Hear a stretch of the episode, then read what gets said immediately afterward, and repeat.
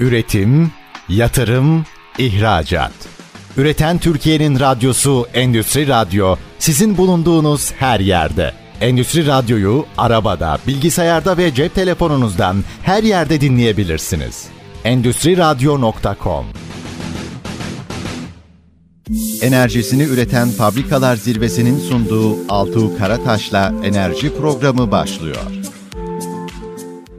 ST Endüstri Radyo'dan Altuğ Karataş'la enerji programından sesimizin ulaştığı herkese sevgilerimizi, selamlarımızı ama en önemlisi enerjinizin bol ve verimli olduğu bir gün diliyoruz. Bugün de e, yine aslında hem enerji konuşacağız, hem otomasyon konuşacağız, enerjinin iletimiyle ilgili konuşacağız, mühendislik konuşacağız.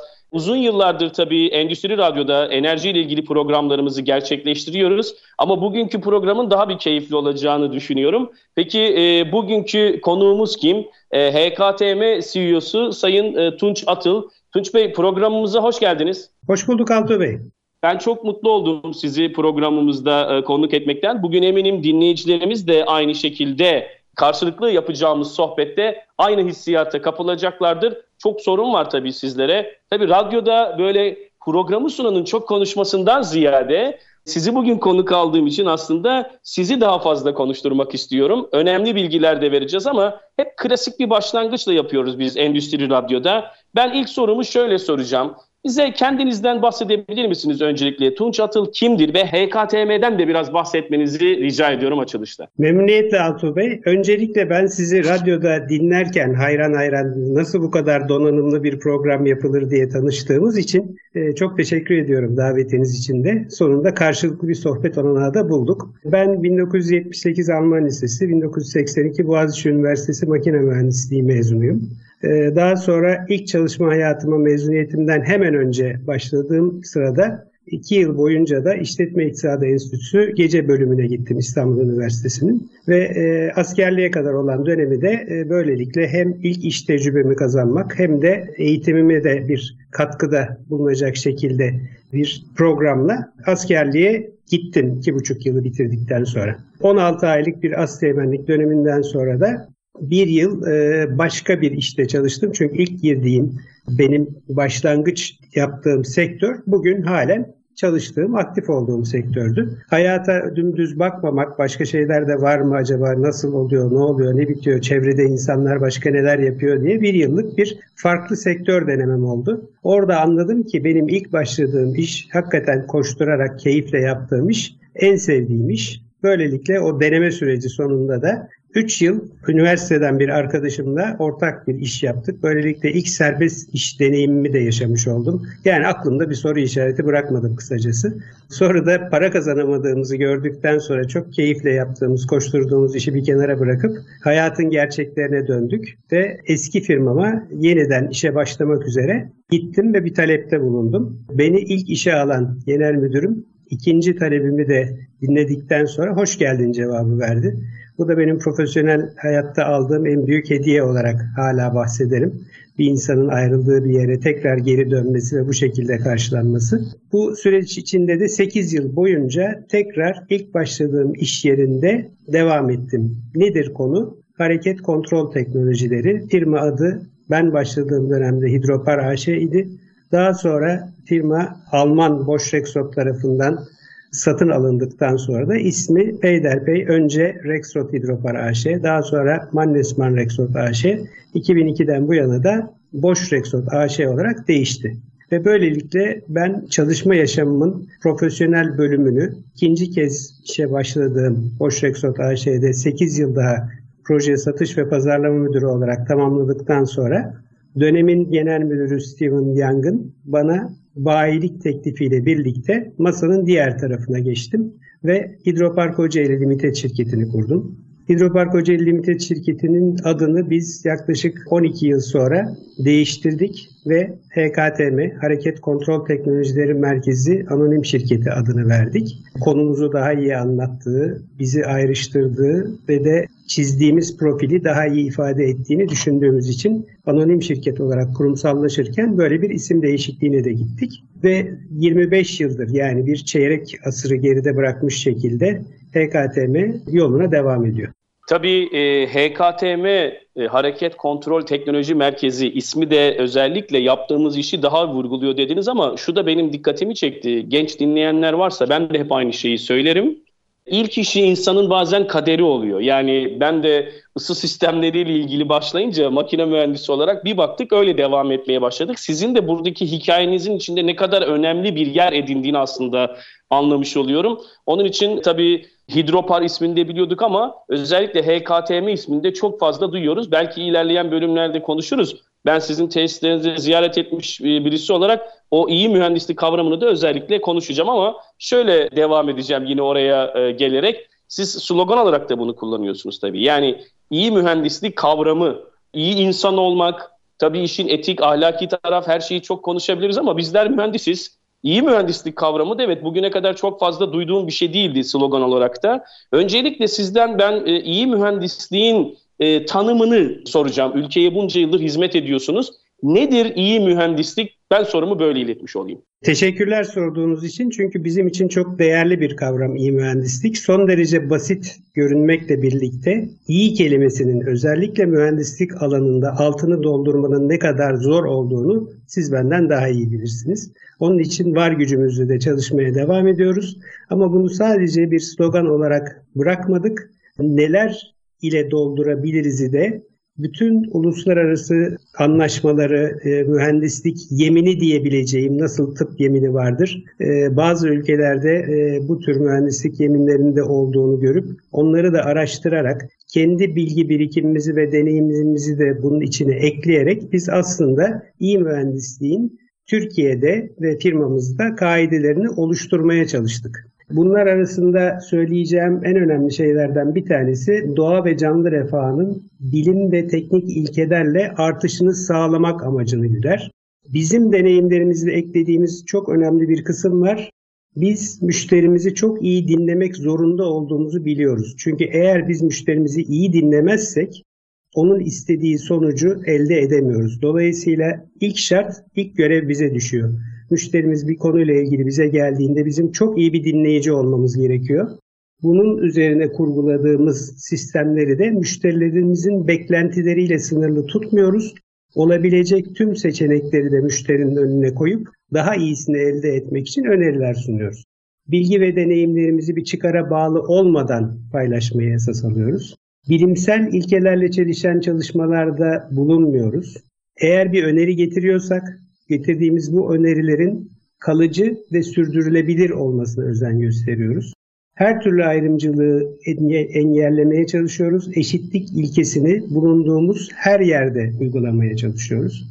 Geliştirdiğimiz çözümler çevre ve iş güvenliği esaslarına uygun. Çünkü her şeyden önemlisi insan sağlığı.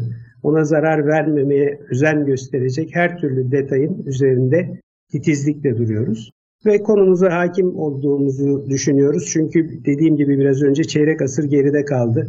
Hani bir şeyi biliyorum demek kolay değildir. Hala da her gün öğrenmeye devam ediyoruz ve biliyorum demiyoruz. Ama bugüne kadarki birikimlerimizle de mazeret değil marifet üretmeye çalışıyoruz. Yani sorun ortaya koymak yerine çıkan sorunları çözmeye özen gösteriyoruz. Biz iyi mühendislik ilkelerini bu şekilde toparladık. Bununla da mümkün olduğu kadar çevremize de uygulamalarımızda örnek olmaya özen gösteriyoruz. Tabii şu çıkıyor. Gerçekten e, bazen ben de kendi ekip arkadaşlarım ve sektörde çalıştığımız insanlarla espri olsun diye şunu söylüyoruz. Mühendis e, sorun çözendir. Eğer sorun kalmadıysa zaten mühendise de ihtiyaç yoktur gibi bazen bir tanım e, kullanıyorum ben ama şu bir gerçek. Biz mühendisler sadece tabii sorun çözmek değil. Biraz önce siz de belirttiniz. Doğa ve canlının canlıların refahını e, sürekli arttırmak, yükseltmek. Çünkü teknoloji geliştikçe insanların ihtiyaçları da artıyor. E, bunu belli standartlar çerçevesinde e, yükseltmek için tabii ki mühendislere ihtiyaç var. Onun için e, umut ediyorum ki daha çok iyi mühendislik e, çıkartacağımız işlerde de çalışma imkanımız olur e, ülkemiz için. Şimdi ben üçüncü soruda aslında siz hidropar üzerinden firmanızı belirttiğiniz zaman aslında tabii o isim e, hidrolik kavramını e, hep böyle aklımıza hemen getiriyor hidrolik akışkanları. Tabii hareket kontrol teknoloji merkezi dediğimizde de e, o hareketi yaptıracak her şey biraz daha geniş bir kapsamda böyle ele alıyoruz. Şimdi hidrolik akışkan enerji iletiminde hangi avantajları sağlar? Ben öncelikle bu soruyu soracağım. Birçok kullanılan yer var. Bizi şu anda Endüstri Radyo'yu izleyen, e, dinleyen, e, KOBİ'ler, endüstriyel tesisler, orta ve büyük, ölçü te- büyük ölçekli tesislerin yöneticileri ve mühendisleri de var.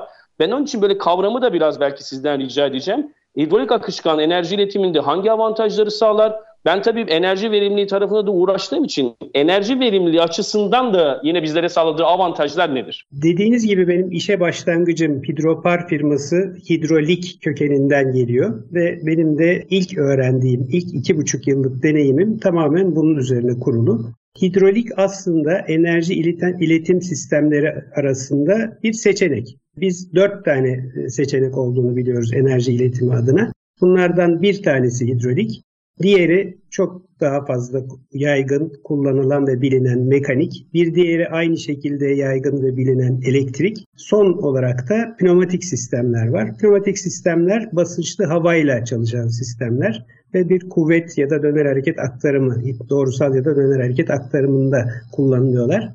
Ama pneumatik örneğinden gidelim. Bir kompresörden gelen basınçlı havayı e, aldığınızda ve bir kuvvet uyguladığınızda bu hareketlerin çok hızlı ve de görece olarak düşük kuvvetlerle yapıldığını gözlemliyorsunuz. Oysa hidrolikte bu hareketlerde çok büyük kuvvetlere ve çok büyük moment ya da döndürme kuvveti dediğimiz kavrama ulaşabiliyorsunuz. Bu büyük kuvvetlere ulaştığınız hacimleri göz önüne aldığınızda, örneğin doğrusal bir harekette bir hidrolik silindirin ilerleyişini göz önüne aldığınızda ben hep şu örneği veriyorum. İnsanlar e, yolda gezerken bile bir inşaat alanında bir ekskavatörün çalışmasını, bir kepçenin kazmasını, bir yükleyicinin yüklemesini çok rahat gözlemleyebiliyorlar. Ve orada hemen dikkati çeken bir şey var. O hareketler aslında parlak parlak millerin dışarı çıkıp içeri girmesiyle gerçekleşiyor. Bir doğrusal hareketi biz açısal bir harekete çeviriyoruz ve büyük kuvvetler uyguluyoruz. Neye göre büyük? İşte o koca kütleleri, o, toprağı alıp taşımak, kazmak vesaire gibi büyük kuvvet gerektiren işleri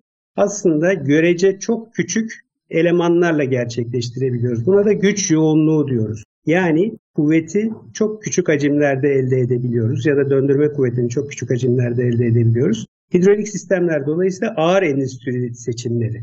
Ağır endüstri ne demek? İşte biraz önce söylediğim iş makineleri ki herkesin gördüğü, e, sokaklarda her gün karşımıza çıkan örnekler. Ama e, sanayi açısından bakacak olursak 7-24 çalışan ve duruşu çok pahalıya gelen demir çelik endüstrisinde tipik uygulamalar hidrolik sistemlerle yapılır. Çünkü oradaki kuvvetlerin büyüklüğünü tahmin edebilirsiniz bir e, çelik ergitmenin aslında devasa bir çaydanlığın içinde yerine göre 50-100, ocağına göre 250 tona kadar çıkan büyük ağırlıkları hareket ettirmek, kaldırmak, indirmek, kapağını içmek, e, e açmak, kapatmak, devirmek gibi büyük hareketleri gözünüzün, gözünüzün önünde bulundurabilirsiniz. Onun dışında bir baraj kapağını açmak, denizcilik uygulamalarında gemilerin ambar kapağını hareketlendirmek, pres uygulamalarında devasa bir kamyon şasisi veya otomobil şasisinin baskısını tek seferde çıkaran presleri, onların lastiklerini üreten presleri göz önünde getirirseniz burada hep büyük kuvvetler söz konusudur. Verimlilik açısından da son derece etkin çünkü evet siz orada bir sanayi uygulamasında elektrik motorundan aldığınız gücü çeviriyorsunuz ve mutlaka bir verim kaybına uğruyorsunuz. Ama bunu yaparken aslında e, elektrik motorundan mekanik e, enerjiye dönüşüp oradan da hidroliğe çevirdikten sonra son kez doğrusal ya da döner olarak uyguladığınız mekanik kuvvette kaybınız ortalamada %15'ler civarında. Bu da ağır endüstri uygulamaları için son derece makul ve kabul edilebilir bir verim. Sohbetimizin e, ilk bölümü gerçekten böyle çok hızlı geçti. Son 1-2 dakikamız ilk bölümün sonunda. Ama e, siz demir çeliği özellikle vurguladınız. Yani ben şöyle bir şey söyleyebilir miyim son 1-2 dakikada? Endüstride neredeyse hidrolik akışkanların kullanılmadığı, yer etmediği neredeyse bir yer yok. Yani hangi e, endüstri alanlarında e, hidrolik akışkanlar daha çok kullanılıyor? Şimdi biz hareket kontrol teknolojileri merkezi olarak hitap ettiğimiz, hizmet verdiğimiz sektörleri alt alta dizdiğinizde 16 tane sektör sayabiliyoruz. Bunların 4-5 e, tanesi hidrolik alanında kullanılıyor. Hidrolik alanında hala kullanılmaya devam edilen bu uygulamalardan bazıları günümüzde artık çok daha hızlı bir e, gelişim eğrisi gösteren elektromekanik sistemlere doğru dönüşmekte. Onun için hidrolik bu açıdan bazı alanlarda kan kaybediyor. Bu bir gerçek. Ama hidroliğin vazgeçilmez olduğu alanlar var.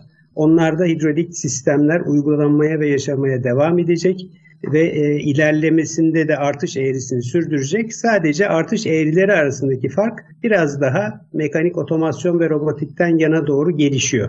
Tek fark bu. Örneğin takım tezgahlarında da eskiden hidrolik uygulamalar çok fazlasıyla yaygındı. Artık günümüzde takım tezgahlarında elektromekanik uygulamalar hidroliğin yerini almaya başladı. Böyle bir geçiş süreci var. Biz de HKTM olarak zaten ismimizi yenilerken bu dönüşümün içinde de olmak istedik ve gelişimini daha hızlı sürdüren mekanik otomasyon robotik alanına da yeni e, ekip arkadaşlarımızla birlikte adım attık.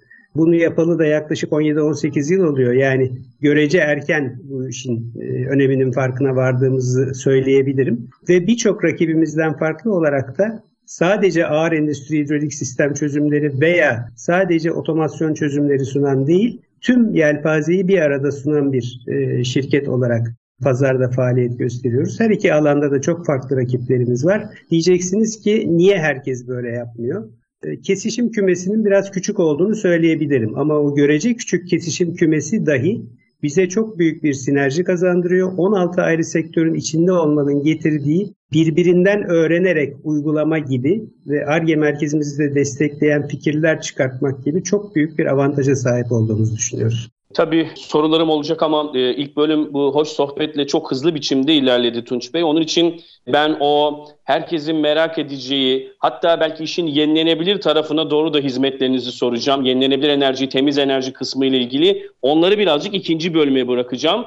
Değerli dinleyicilerimiz ST Endüstri Radyo'dasınız. Altuğ Karataş'la enerji programındasınız. Bugünkü programımızın konuğu HKTM CEO'su Sayın Tunç Atıl. İlk bölümde bazı konuları ele aldık. Aslında bazı kavramları konuştuk. İyi mühendisliği konuştuk. Şimdi bu iyi mühendisliği nasıl sunduklarını Tunç Bey'den aslında alacağım ikinci bölümde. ST Endüstri Radyo'dan ayrılmayın. Az sonra tekrar beraberiz. Üretim, yatırım, ihracat. Üreten Türkiye'nin radyosu Endüstri Radyo sizin bulunduğunuz her yerde. Endüstri Radyo'yu arabada, bilgisayarda ve cep telefonunuzdan her yerde dinleyebilirsiniz. Endüstri Radyo.com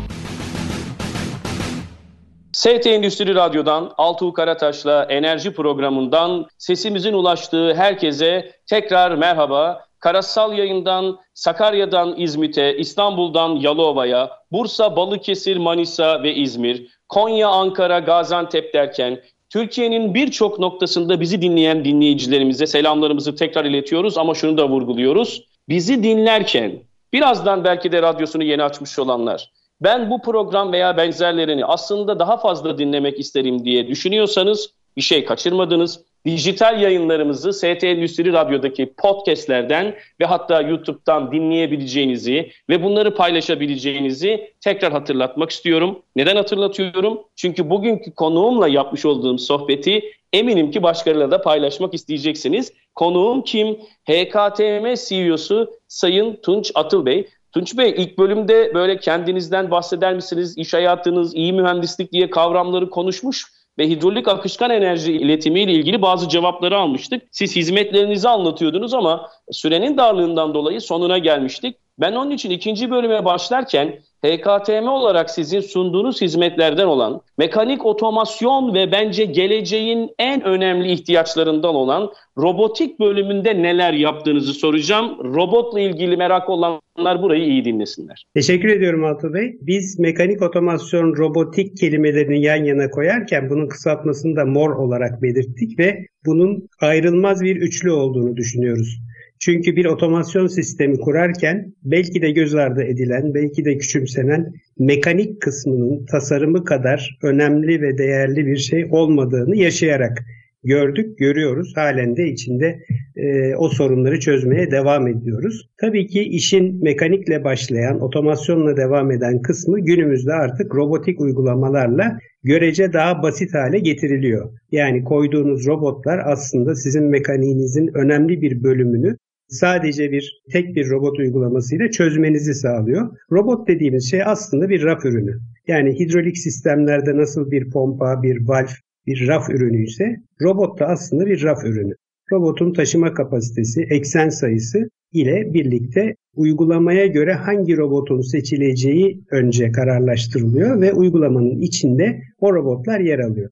Elbette ki bu robotların kullanım adetleri bütün proje içinde bakıldığında daha basit çözümler varsa öncelikle öyle çözüp görece daha zor işleri robotlara yaptırmak şeklinde bir karma çözüm şeklinde ilerliyor. Mekanik otomasyon robotik bölümü bize gerçekten çok büyük değer katıyor. Biz müşterilerimizin sorunlarını çözerken aslında e, bir prosesi, bir bütünsel yaklaşımı da müşterimizden öğrenerek uyguluyoruz. İyi mühendislik ilkelerini sayarken e, size dinlemenin öneminden bahsetmiştim. Aslında çözüm üretmek şu. Zannediliyor ki işte size bir iş sunuluyor ve tamamen sizin birebir uygulamanız oraya yerleştiriliyor. Hayır, önce biz müşteriyi dinliyoruz. Zaten 7-24 işin başında bulunan müşteri kendi çözümünü de kısmen üretmiş oluyor. Sadece nasıl yapacağını bilmiyor. Bizim görevimiz de burada devreye giriyor. Biz o çözümü üretmek üzere müşteriden dinlediklerimizi aslında bir şekilde tercüme ediyoruz. Mekanik otomasyon robotik sistemlerde bizim en önem verdiğimiz konu iyi mühendislik ilkelerinde de belirttiğimiz gibi müşterimizi dinlemek. Çünkü 7-24 işin başında bulunan uygulayıcı bu işi en iyi bilen kişi. Biz onun bildiklerini dinleyip aslında hareket ve kontrol diline tercüme etmekle mükellefiz. Yani onun dediklerini doğru uygularsak onun istediği başarılı sonuca da ulaşmış oluyoruz. Tabii ki biz burada kendi birikimlerimizi de işin içine katarak onun getirdiği e, önerileri zenginleştirmek ve daha da iyisini yapmak adına elimizden geleni yapıyoruz. Müşteriyle birlikte ürettiğimiz çözüm doğru çözüm olarak uygulanıyor. Robotlarda da çok basit olarak şunu aktarayım. Dediğim gibi basitten zora doğru çözümlerde robotları seçiyoruz çünkü maliyetler burada etken. Daha basit uygulamalarda kartezyen robotlar söz konusu. Örneğin bizde plastik enjeksiyon sektörüne özel kartezyen robotlar da üretiyoruz ve bunu bir katalog ürünü olarak değerlendiriyoruz. Çünkü sadece proje yaparak yürüyen bir sistem içinde şirketlerin nakit akışlarını doğru hesaplayabilmeleri ve dengelemeleri görece çok zor oluyor. Bunu ticari mal ve ürünlerle de desteklemek gerekebiliyor. Ürün konusunda da ARGE çıktısı olan katma değeri yüksek özgün ürünler söz konusu olursa şirketlerin daha yüksek getiriyle birlikte büyümelerini finanse etmeleri daha kolay gerçekleşiyor. Diğer bahsettiğim 6 eksen robotlar ise dünyada belli firmalar tarafından üretilen RAP ürünleri oluyor. Bunların da o ürünlerin doğru seçimi ve uygulaması ile devam eden bir bütünsel proje çözümümüz var oluyor. Burada tabii ben e, sizin aslında programımızın adı da enerji olduğu için biraz daha enerji konuşalım diyeceğim ama şu anlama gelmiyor. Tabii ki hidrolik akışkanlardaki enerjiyi konuştuk aslında. Yine enerji tamamen sohbetimizin içindeydi ama algıda seçicilikli. Şimdi bazı enerji türleri son zamanlarda bu iklim değişikliği, yeşil mutabakatın devreye girmesi, temiz enerji kaynakları derken çok daha fazla yukarıya çıkmaya başladı. Onun için ben biraz da böyle enerji konuşalım diye girerken o enerjiden bu taraftaki enerjiye doğru biraz geçelim diyeceğim. Ee, size de bazı sorularım var. Özellikle güneş enerjisi sistemleriyle ilgili de çözümler üretmeye başladığınızı ben biliyorum. Eminim ki şu an bizi dinleyenler için de hem güneş enerji sistemleri, yenilenebilir enerjiler istifade edenler ama aklının bir köşesinde de ya ben bu sistemleri de kurmak istiyorum. Hem karbon salımımı azaltmak hem de yüksek enerji maliyetlerine karşı rekabet gücüm de artsın ve uzun yıllar boyunca bu temiz enerjiyi kullanın, kullanmak istiyorum, araştırma yapacaktım diyenler de var. Onları da dikkat diyorum. Sorumu da şöyle soruyorum. Güneş enerjisi sistemleri e, çözümlerinizle ilgili biraz bize bahsedebilir misiniz? Ne hizmetler sunuyorsunuz? En küçük KOBİ'den en büyük sanayi tesisi veya bacası sanayi dediğimiz ticari kuruluşlara kadar da bu hizmetlerinizi sunuyor musunuz? Önce güzel enerjinizle sorduğunuz soruyu ben de e, sizin kadar enerjik cevaplamaya çalışayım. Şimdi diye, diyebilirsiniz ki ya da dinleyenler diyebilir ki hareket kontrol teknolojileriyle güneş enerji sistemleri çözümlerinin ne alakası var? Bir kere şunu öğrendik yaşam içinde. Hep bildiğimiz işi yapmak, bildiğimiz işi doğru yapmak yönünde ilerliyoruz. Peki enerji bunun neresinde? Biz dönem içinde yani bu 25 yılın içinde kurduğumuz grup şirketlerinden HKSM Hareket Kontrol Servis Merkezi içinde bir enerji bölümü kurgulamaya başladık. Bu da bizim ekip arkadaşlarımız içinde bu bölümü yürütebilecek kapasitede ve bu konuda bilgi ve deneyim sahibi arkadaşların olması dolayısıyla başladı. Sonradan yolumuz bu konuyu tamamlayan ve güneş enerji santralları çözümlerinde deneyimli ortaklarımızla buluştu. Birlikte konuyu masaya yatırdık ve en doğru şekilde nasıl yaparız diye tartıştık. Bu tartışma da kolay olmadı çünkü bir sektöre girerken çok doğru kararlar vermeniz gerekiyor. Biz de kendimizden emin olduktan sonra tüm ortaklar aynı şekilde düşüncelerini masaya yatırıp evet biz bu işi başarabiliriz dedikten sonra bu yola çıktık. Onun için de şu anda müşteri karşısında biz bilgi birikimi ve deneyimi olan ve bu işte yıllarını vermiş arkadaşlarımızla birlikte gidip e, çözümler önerebiliyoruz. Bunları yaparken 25 yıl içinde biriktirdiğimiz müşteri portföyünün bize duyduğu güvenin de altında kalmamaya özen gösteriyoruz. Son derece doğru bilgilendirmelerle A'dan Z'ye kendimizi de müşterimizin yerine koyarak bu çözümleri üretmek için çabalıyoruz. Şirket kuruluşu oldukça yeni. 21 Aralık dönence gününde kuruldu ve aslında faaliyetlerine pratikte yılbaşından itibaren başladı. Şu anda 3 tane siparişini almış durumda. Diğer siparişler için de tüm gücümüzle hepimiz bu yeni şirketimize destek olmaya özen gösteriyoruz. Ee, biliyoruz ki piyasada bunu sizle de sohbetimizde tartışmıştık hatırlarsanız bu işi yapan 800 küsür firma var. Yani bunlar arasında neyi farklı yapabiliriz ve nasıl doğru yolu müşterimize gösterebiliriz? Bu bir güven olayı en doğru şekilde bu işi uygulamaya özen gösteriyoruz. Müşterilerimizle her konuyu açık açık baştan sona tartışıyoruz ve başvurudan tesisin devreye alınmasına kadar geçen süre içinde müşterimizin hep yanında oluyoruz. Aslında bu işin içinde biliyorsunuz panellerin, fotovoltaik panellerin temini var. Diğer tüm süreçleri içinde olduğumuz gibi burada da müşterimizin yanındayız. Sadece destekler gereği burada müşterimiz panel üreticisiyle muhatap oluyor. Orada da biz gene piyasada yer alan son aldığım bilgi 130'un üstüne çıkmış fotovoltaik panel üretici sayısı.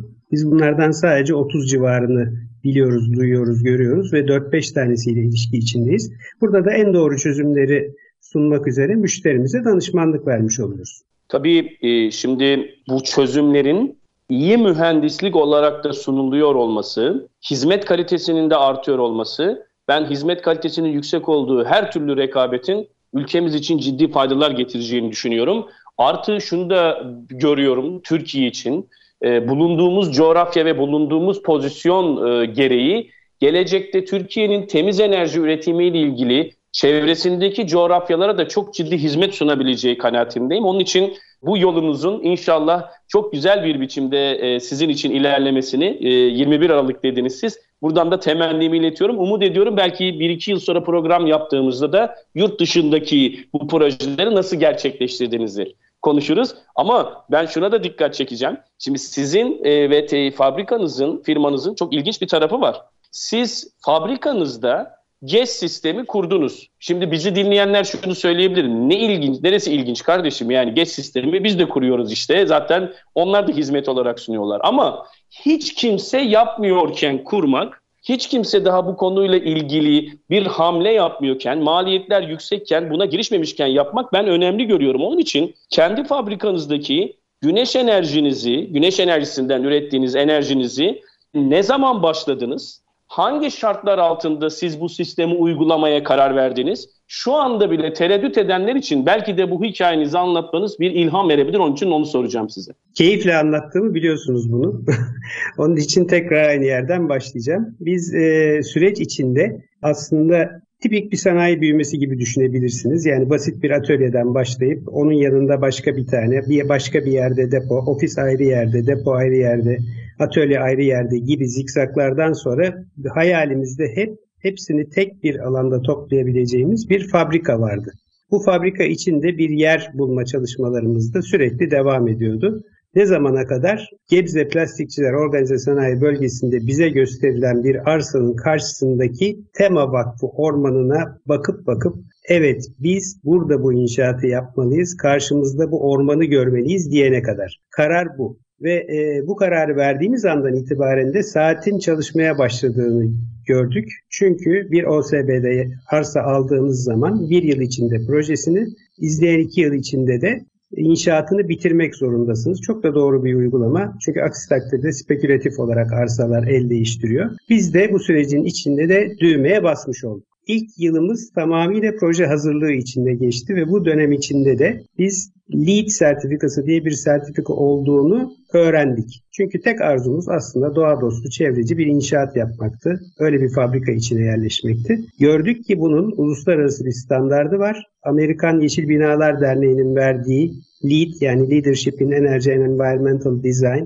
enerji verimli ve çevreci tasarımda liderlik bu sertifikalardan en popüler olanı. Bunu daha önce Siemens Türkiye fabrikasında uygulamış olan akredite bir arkadaşımızın bu konuda verdiği hizmetle birlikte biz planlamaya bu sertifikanın rehberliğinde başladık. En büyük şansımız da bu oldu. Çünkü o kadar güzel şeyler öğrendik ki aslında belki çok kalın bir kitap gibi gözükmekle beraber son derece insani ve doğa dostu basit çözümlerle bu sertifika elde edilebiliyor ve gerçekten de maliyet olarak çok büyük karşılığı yok bunu yapmanın. Basit kurallara uyduğunuz zaman bu sertifikayı elde edebiliyorsunuz. Biz bu proje sürecini yönetirken tabii ki bu basit kuralları öncelikle uyguladık ve hedeflere doğru yürüdük. Bunun için de bir de gönlümüzde ah keşke şunları da uygulayabilsek dediğimiz araştırma sürecinde de karşımıza çıkan çözümler vardı. Bunlardan birincisi güneş enerji santralını çatıya kurmaktı. Ee, buradan başladık. Daha sonra detaya girelim. Şimdi oraya e, konsantre olayım. Bundan e, yaklaşık 8 yıl önce biz e, çatımızda güneş enerji santrallerini kurup çalıştırmaya başladık ve o dönem öğrendiğimiz ilk şey şuydu, öz tüketimin önemi. Çünkü enerjiyi ürettiğiniz yerde tükettiğiniz zaman iletim kayıpları olmadan en verimli şekilde değerlendiriyorsunuz ve de teşvik edilmesi gerekenin aslında öz tüketim olduğu kanısındaydık. Avrupa'daki uygulamalarda böyleydi ama bizim kurduğumuz dönemde teşvik mekanizması maalesef satılanı teşvik ediyordu. Onun için de açıkçası biz bugüne kadar buradaki satışlardan elde edilen gelirden çok büyük bir karşılık almadık ve o dönem hesaplara göre aslında kendini 12-13 yıl içinde amorti eden bir sisteme yatırım yaptık.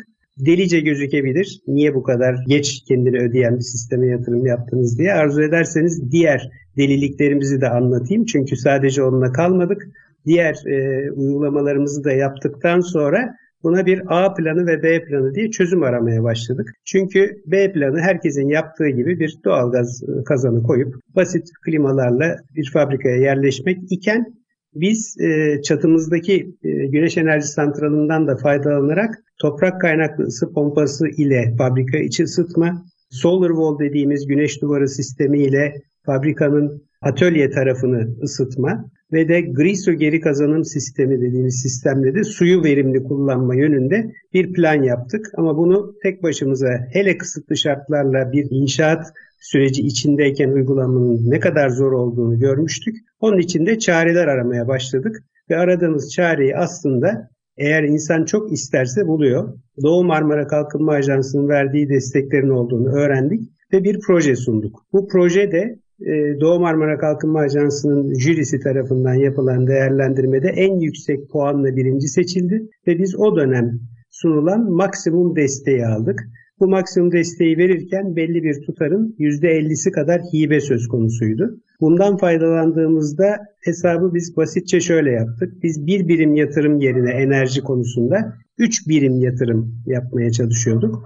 Bu bir birimi zaten yapmak zorundaydık. Aksi takdirde o fabrikanın içine girmemiz mümkün değildi. Bir birim de aldığımız hibe desteğinden geldi. Son birimi de bizim elimizi taşın altına koyup uygulamamız gerektiğini biliyorduk. Bu da kendimizi şöyle kandırmamıza yol açtı. 10-12 yıl içinde kendini geri ödeyecek bir paket yerine biz 3-4 yıl içinde bunu tekrar e, geri ödeyeceğini hesapladık ve bu yatırıma kalkıştık. Başlangıç noktamız bu. Gerçekten hani cesaret e, belki konusu burada kelime olarak karşılık e, bulabilir ama ben yine burada mühendisliğin de devreye girdiğini düşünüyorum. Tabii mühendisçe düşünmenin burada etkisi var. Tabii burada yine sorularım olacak. Belki hiç kimsenin daha önce adını duymadığı o yıllarda birçok uygulamayı yaptığınızdan bahsediyorsunuz ama tekrar vurgulayacağım. İkinci bölümdeki güzel sohbetin de sonuna geldik. Kısa bir ara vermemiz gerekiyor. Tekrar dinleyicilerimizi hatırlatalım. ST Endüstri Radyo'dasınız. Kobilerin Radyosu'ndasınız. Şu anda Altuğ Karataş'la enerji programında konuğumuz HKTM CEO'su Sayın Tunç Atıl. Bu güzel sohbete 3. bölümde de devam edeceğiz. Aslında biraz oraya da vurgu yapacağım. Bahsetti Tunç Bey ama sıfır enerji kavramıyla ilgili o konsepte tekrardan bir hatırlatma yaparak sorularıma devam edeceğim. Bizden ST Endüstri Radyo'dan ayrılmayın. Az sonra geliyoruz. Üretim, yatırım, ihracat. Üreten Türkiye'nin radyosu Endüstri Radyo sizin bulunduğunuz her yerde. Endüstri Radyo'yu arabada, bilgisayarda ve cep telefonunuzdan her yerde dinleyebilirsiniz. Endüstri Radyo.com ST Endüstri Radyo'dan Altuğ Karataş'la enerji programımızın, bugünkü programımızın 3. bölümünden herkese tekrar merhaba. Bugünkü konuğum HKTM CEO'su Sayın Tunç Atıl. Tunç Bey ile birçok konuyu konuştuk. İyi mühendislik, hidrolik akışkanda enerji iletimi konusu, otomasyon, robotik derken güneş enerjisine girdik ve en son ikinci bölümün sonunda aslında LEED sertifikasyonundan fabrikayı kurduğunuzda doğaya olan saygıdan başlayıp ne kadar enerjiyi farklı noktalarda elde ettiğinizi anlatırken birçok başlıktan konu başlığını değindiniz bize Tunç Bey. Ben e, şunu soracağım. Eminim şu an yine bizi dinleyenler için de yeni fabrika kurma planı olanlar olabilir. Yeni yatırım yapmak üzere olanlar olabilir. Mevcut yatırımlarını iyileştirme durumunda olanlar büyütmek durumunda olabilir. Ben e, onlara da belki de örnek olması açısından soracağım. Siz fabrikanızda, binanızda neredeyse sıfır enerjili bina konseptinde ilerliyorsunuz. Ve bu kavram da önümüzdeki günlerde çok daha fazla duyacağız. Evler için kullanılıyor ama siz endüstriyel tesiste bunu uygulamış durumdasınız. Kobile'nin radyosu olan Endüstri Radyo'da e, fabrikalarında daha az enerji tüketerek bu işi hatta belki neredeyse sıfır enerjili diyoruz ya karbon salımını minimize ederek yapmak isteyenlere örnek olacağı için siz bu neredeyse sıfır enerjili bina konseptini nasıl başarıyorsunuz? Bugün başlayanların neler yapması lazım? Biraz anlatabilir misiniz? Memnuniyetle Altuğ Bey. Örnek olabilirsek ne mutlu bize. Çünkü bizim yaptığımız uygulamalar aslında 3000 metrekare bir arsa üzerinde 1500 metrekare taban oturumlu, yaklaşık 7000 metrekare alan kullanan bir kobi fabrikasındaki küçük uygulamalar. Yani bunları çok daha güçlü işletmeler çok daha yaygın ve etkin bir şekilde rahatlıkla yapabilirler. Biz sadece bu cesareti göstermekle örnek olduğumuzu düşünüyoruz. Biraz önce anlattığım e, şekilde biz bu işin e, altına girdik ve yürümeye başladık. İlk popüler uygulama olan çatı GES uygulaması amacımız öz tüketimi arttırıp enerji ihtiyacımızın bir kısmını buradan karşılamaktı. İlk kurulduğunda %40'ını, an itibariyle de %25'ini enerji tüketimimizin 90 kW e, güç kurulu gücü olan fotovoltaik panel uygulamamızdan karşılıyoruz. Bunu yapma nedenimiz de gene çok basit. 100 kW'ın üstüne çıksaydık bir trafo koymamız gerekiyordu. Bütün bu anlatacağım uygulamaların da yeni fabrika kuruluşunda yapılması çok daha büyük avantaj sağlıyor. Çünkü mevcut işletmeye bunları uygulamak genelde daha maliyetli oluyor. Sonra ne yapmaya çalıştık? Bir doğal gaz kazanımı yoksa elektrikle çalışan bir ısıtma sistemi mi? Hazır çatımızda elektrik enerjimizi üretiyoruz. O zaman neden elektrikle ısınmayı da yapmayalım diye düşündük ve bu konudaki en verimli çözümü seçmeye çalıştık. Baktık ki toprak kaynaklı ısı pompası diye bir kavram var. O da nedir diye ilk başta biz de araştırmaya başladık. Isı pompası bildiğiniz ısı pompası. Bu programın dinleyicileri için bunu açmama gerek olmadığını düşünüyorum. Ama işin başına toprak kaynaklı girince aslında toprağın altında zaten var olan enerjiden nasıl yararlanıldığını öğrendik. Çok basit. Toprağın altında sıcaklık 5 metreden itibaren hiçbir zaman kışın en soğuk gününde dahi 7 derecenin altına düşmüyor. Yazın en sıcak gününde dahi 12 derecenin üstüne çıkmıyor. Dolayısıyla hava ne kadar soğuk veya hava ne kadar sıcak olursa o kadar etkin şekilde kullanılan son derece verimli bir sistem.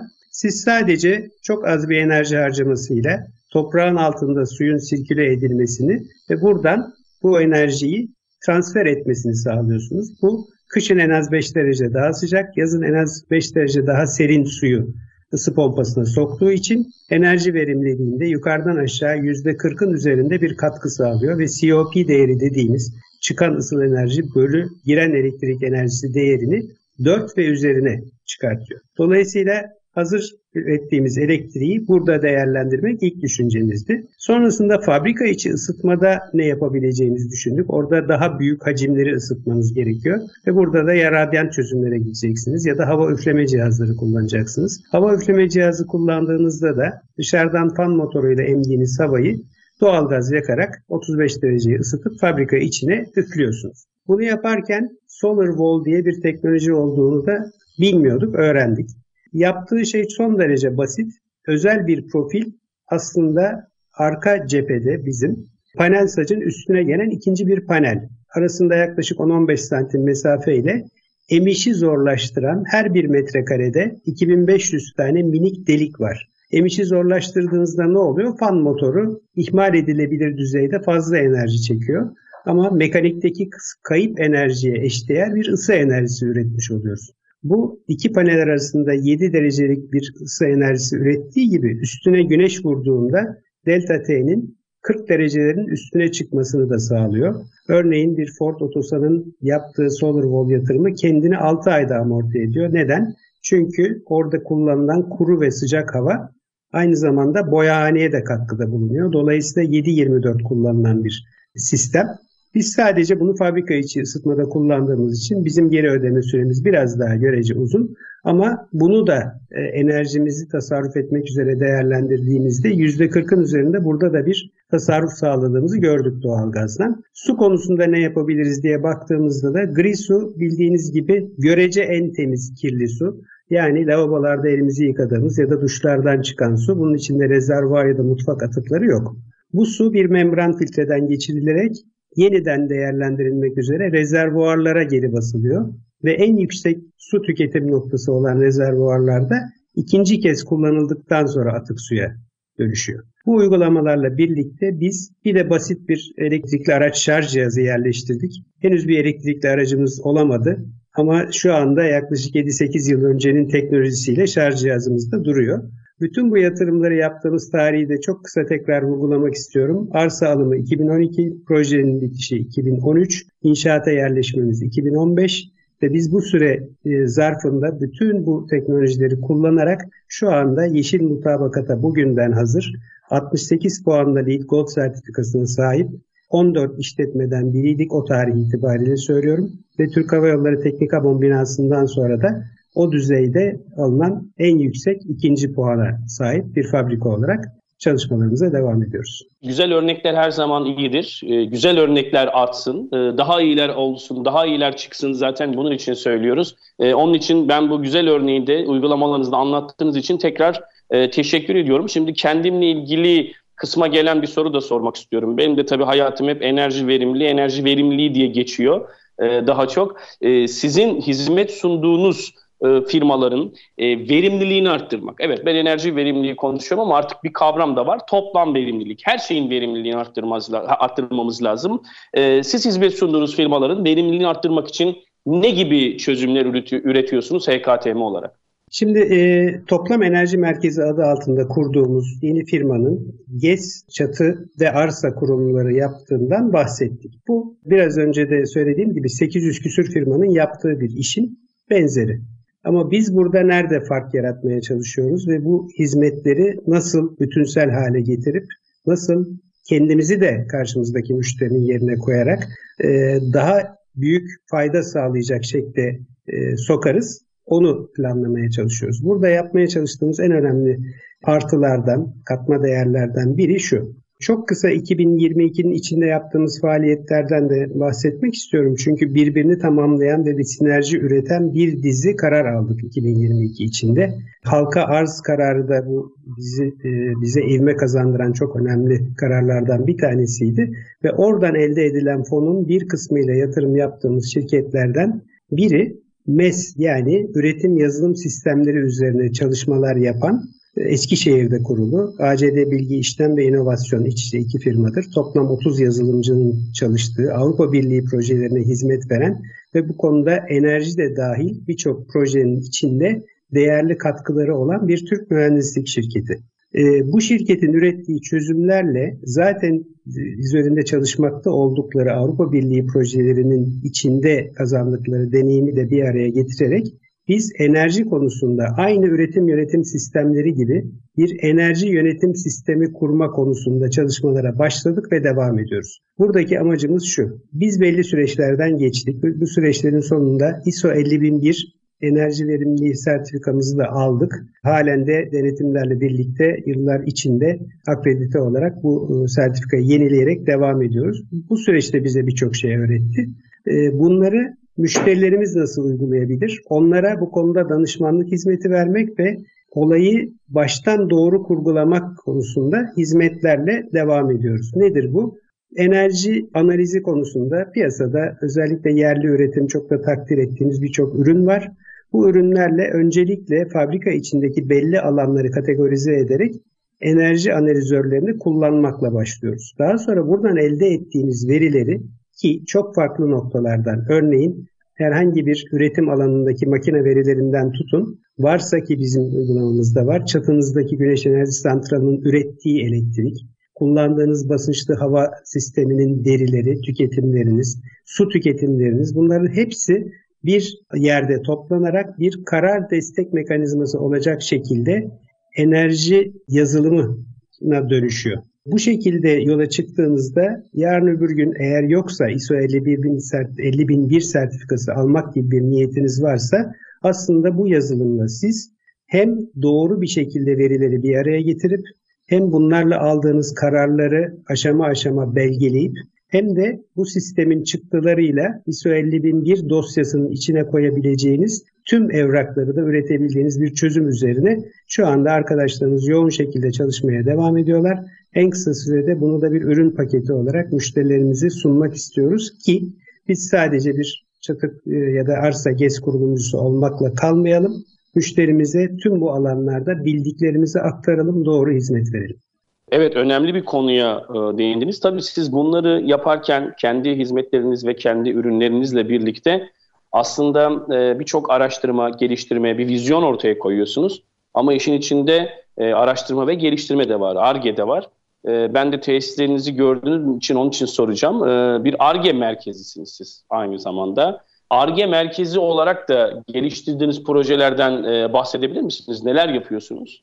Memnuniyetle 2018 Mayıs'ından bu yana ARGE merkezi olarak hizmet veriyoruz. Türkiye'nin 854. ARGE merkeziyiz. Önce ARGE merkezi olmak üzere karar aşamasında neler yaptığımızı da kısaca anlatmak isterim. Çünkü bu önemli bir karar. E, bu kararı hani laf olsun diye almak sonradan çok pahalıya patlıyor. Altını dolduramadığınız zaman sertifikanız geri alınıyor. Dolayısıyla biz biraz da açıkçası korku ve tereddütle e, nasıl yaparızla başlayıp tasarım merkezi olmak, ARGE merkezi olmak arasındaki seçenekleri değerlendirip en sonunda biz bu işi doğru bir şekilde yapmalıyız noktasından hareketle ARGE merkezi olma kararını aldık. Bu bir kişinin, iki kişinin sadece bir yöneticinin inisiyatifiyle alınan ve hadi yapın denilen bir karar değil. Bunu bütün ekibin benimsemesi gerekiyor. İyi ki o dönemde böyle bir karar almışız. Bugün şu toplamda 156 çalışanımızın 62'si mühendis ve bunlardan 40'a yakın arkadaşımız ARGE merkezinde hizmet veriyor. Bu ARGE merkezinde bir çekirdek ARGE'yi özellikle ayırıyoruz. Burada özgün ürünler üretmek üzere yapılan ARGE çalışmaları bizim için en değerlisi. Onun yanında proje bazlı ARGE çalışmaları da var. Bunları da e, bir araya getirdiğimizde bugüne kadar biz 3 tane patent, 2 tane faydalı model aldığımız gibi 7 tane de ürün çıkartmışız ARGE merkezimizden. Bunlardan bir tanesi ilk başta robotik sistemleri anlatırken vurguladığım plastik enjeksiyon sektörüne özel kartezyen robot imalatı. Niye böyle bir alana girdik? Çünkü biz zaten yaptığımız projelerde değişik eksenleri robotik sistemlerle tahrik ediyorduk ve bunları ayrı ayrı proje bazlı üretiyorduk. E, müşteriye özel çözümler şeklinde. Neden bilgi birikimimizi standart bir katalog ürününe dönüştürmeyelim şeklinde yola çıktık ve plastik endüstrisi özelinde enjeksiyon makinelerinde kartezyen mal alma robotlarının e, ağırlıklı olarak yurt dışından geldiğini görüp o sürecin yerli olarak nasıl yapılabileceğine odaklandık. Bunu yaparken de çalışma e, takvimi oldukça uzun sürüyor çünkü önce pazarda hangi rakipleriniz çalışıyor ve bu rakiplerin üstün tarafları neler, zayıf tarafları neler? Özellikle servis konusundaki problemler nereden kaynaklanıyor? uzun araştırmalar sonucunda adım adım geliştirilen bir sistemle ve hala da gelişmeye tabii ki devam ediyor. Biz bu sektöre adım attık.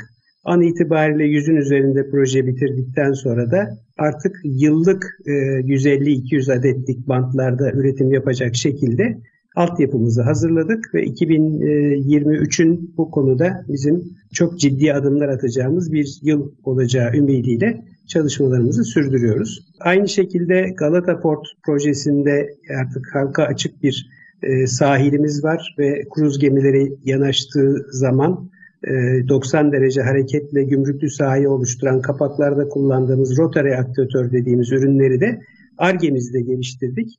Bu ürünlerin Galata Port projesinde kullanılmasıyla birlikte biz de o projeye dahil olmak için oldukça büyük uğraşlar verdik, başardık projeye girdik ve sonucu da başarıyla sonuçlandırdık. Böylelikle özgün ürünlerle ARGE'nizin çıktılarını doğru değerlendirmeye ve şirketimizin de gelişmesine katkıda bulunmasına çalışıyoruz. Ben o proje için de sizi tebrik ediyorum. Tabii e, sohbet gerçekten çok güzel. Son e, böyle bir, bir buçuk dakikamız kaldı. Ben hem HKTM'nin gelecek planlarından bahsetmenizi hem de sizin bir filli su saatiniz var. Yani bu mühendisliğin sanatla birleşimi çok kısa onu gördüğüm için ondan da böyle bir dinleyicilerimize bahsetmenizi sizden rica edeceğim. Buyurun. Memnuniyetle. Öncelikle e, HKTM'nin gelecek projelerini e, anlatırken bugün yaptıklarını örnek olarak göstermek isterim. Biz 2022 yılı içinde toplam 7 ayrı grup firmasının kuruluşunu ve veya ortaklığını gerçekleştirdik ki TEM Toplam Enerji Merkezi bunlardan sadece bir tanesi. Başta söylediğiniz gibi yurt dışı uygulamalarında da değerlendirmek üzere sadece temin hizmetlerini değil, tüm mühendislik hizmetlerimizi Almanya'da da bir şirket kuruluşumuz gerçekleşti. Robotik otomasyon konusunda, makine çelik konstrüksiyonu konusunda kurduğumuz ve e, ortaklıklar da bunun içine dahil edildi ve biz aslında bir e, yelpaze içinde bu alanlarda iyi mühendislik uygulamaların birbirini beslemesini ve bu sinerjiyi de doğru değerlendirmeyi hem kendimiz hem müşterimiz adına hedefliyoruz. Gelecek vizyonumuzda da teknoloji merkezi olarak HKTM'de ürettiğimiz özgün ürünleri birer ayrı fabrikaya dönüştürmek gibi planlarımız var. Gelecek deyince bizim geleceğimize ne yön verecek? Aslında geçmişimiz yön veriyor. Biz hep Da Vinci'yi tanırız ama Da Vinci'den 350 yıl önce yaşamış, Da Vinci'ye de ilham kaynağı olmuş El Cezeri diye çok büyük bir değerimiz olduğunu, El Cezeri'nin robotiğin kurucusunu ve hidro, kurucusu ve hidroliğin ustası olduğunu öğrendikten sonra sanatla mühendisliği bir araya getirmek üzere İskender Giray gibi çok değerli bir sanatçıdan bir talepte bulunduk. Biz hareket kontrol teknolojileri merkezi olarak hareketli bir heykel istiyoruz. Ne olabilir bu dediğimizde? O da bize Cezeri'nin pilli su saatini uyarladı.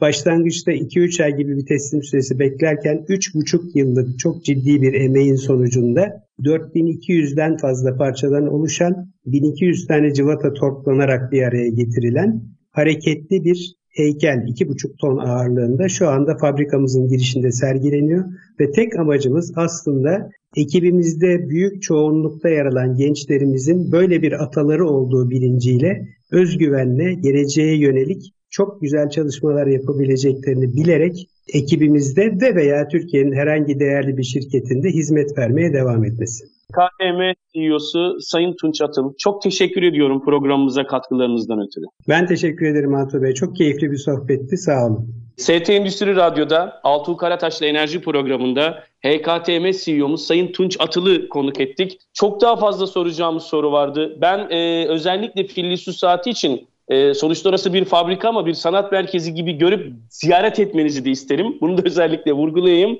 Gerçekten iyi mühendislik için sizi, ekibinizi, Türkiye'ye katkınız için çok teşekkür ediyorum. Ee, inşallah daha güzel projelerle de birlikte ülkemiz için çalışacağımız günlerin olmasını temenni ediyorum. ST Endüstri Radyo'dasınız. Altuğ Karataş'ta enerji programındasınız. ST Endüstri Radyo'da faydalı içerikler sunmaya devam edeceğiz. Sizlere sağlıklı, mutlu, huzurlu ama en önemlisi enerjinizin bol ve verimli olduğu günler diliyoruz. Hoşçakalın.